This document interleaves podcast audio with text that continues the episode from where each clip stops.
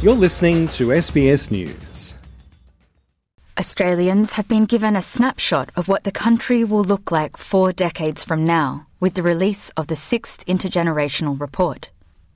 The impact of climate change is a key feature of this year's report, and it's a grim reading. It comes as another dangerous fire season approaches and parts of the nation are still recovering from devastating floods. Treasurer Jim Chalmers says the report is a reminder that there is no time to waste when it comes to action on climate change. We can't be complacent about the future. And where that complacency could be the most damaging is when it comes to climate change. You know, we've tried complacency on climate change, and uh, it's meant that we've wasted a lot of time. If the world warms by more than 2 degrees, the damage to Australia's labour productivity could be up to $423 billion. Labour intensive industries could be forced to stop work in the heat of the day.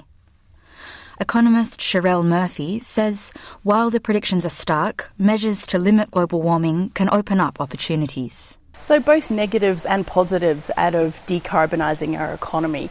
When we think about our position in the world here, it's very important because clearly we produce a lot of the particularly rare minerals which are necessary inputs to a decarbonised world. And we think about what the US is doing with its Inflation Reduction Act, spending a lot of money and encouraging businesses to decarbonise. We can play a part in that.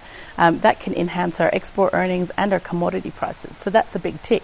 Australia's population is expected to reach 40 million people by the early 2060s, and the median age is expected to climb from 38 to 43. As the nation ages, the income tax paid by workers collectively will shrink, meaning more pressure on health and aged care services. Economist at the Committee for Economic Development of Australia, Melissa Wilson, says this makes forward planning imperative. So we need to start now having those difficult and open and honest conversations about the challenges that we're facing and what the best way forward is. And we believe that should uh, put everything on the table, including the GST and including overhauling the personal tax system so that it remains progressive. For young Australians, it's a bleak future to contemplate. Despite a larger than predicted surplus for the last financial year, the intergenerational report forecasts budget deficits all the way through to 2063. Opposition Treasurer Angus Taylor says the government should be focused on immediate cost of living realities. And the truth of the matter is, Australians right now, right across the board, are not focused on 40 years from now. They're focused on getting through the next 40 days or even the next 40 hours. Uh, this is a time where we have a cost of living crisis, uh, and now he's giving us an intergenerational report that has deficits as far as the eye can see, but not a solution in sight.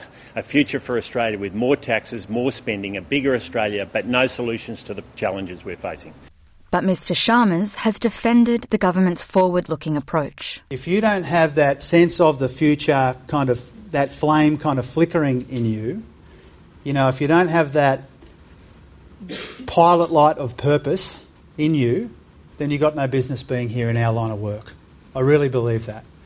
Uh, and if you don't have that pilot light of purpose, that little pilot light of purpose flickering in you, then you should get out of the way and leave it to people like the rest of us who do.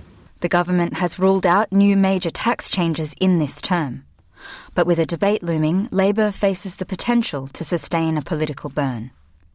Angelica Waite, SBS News.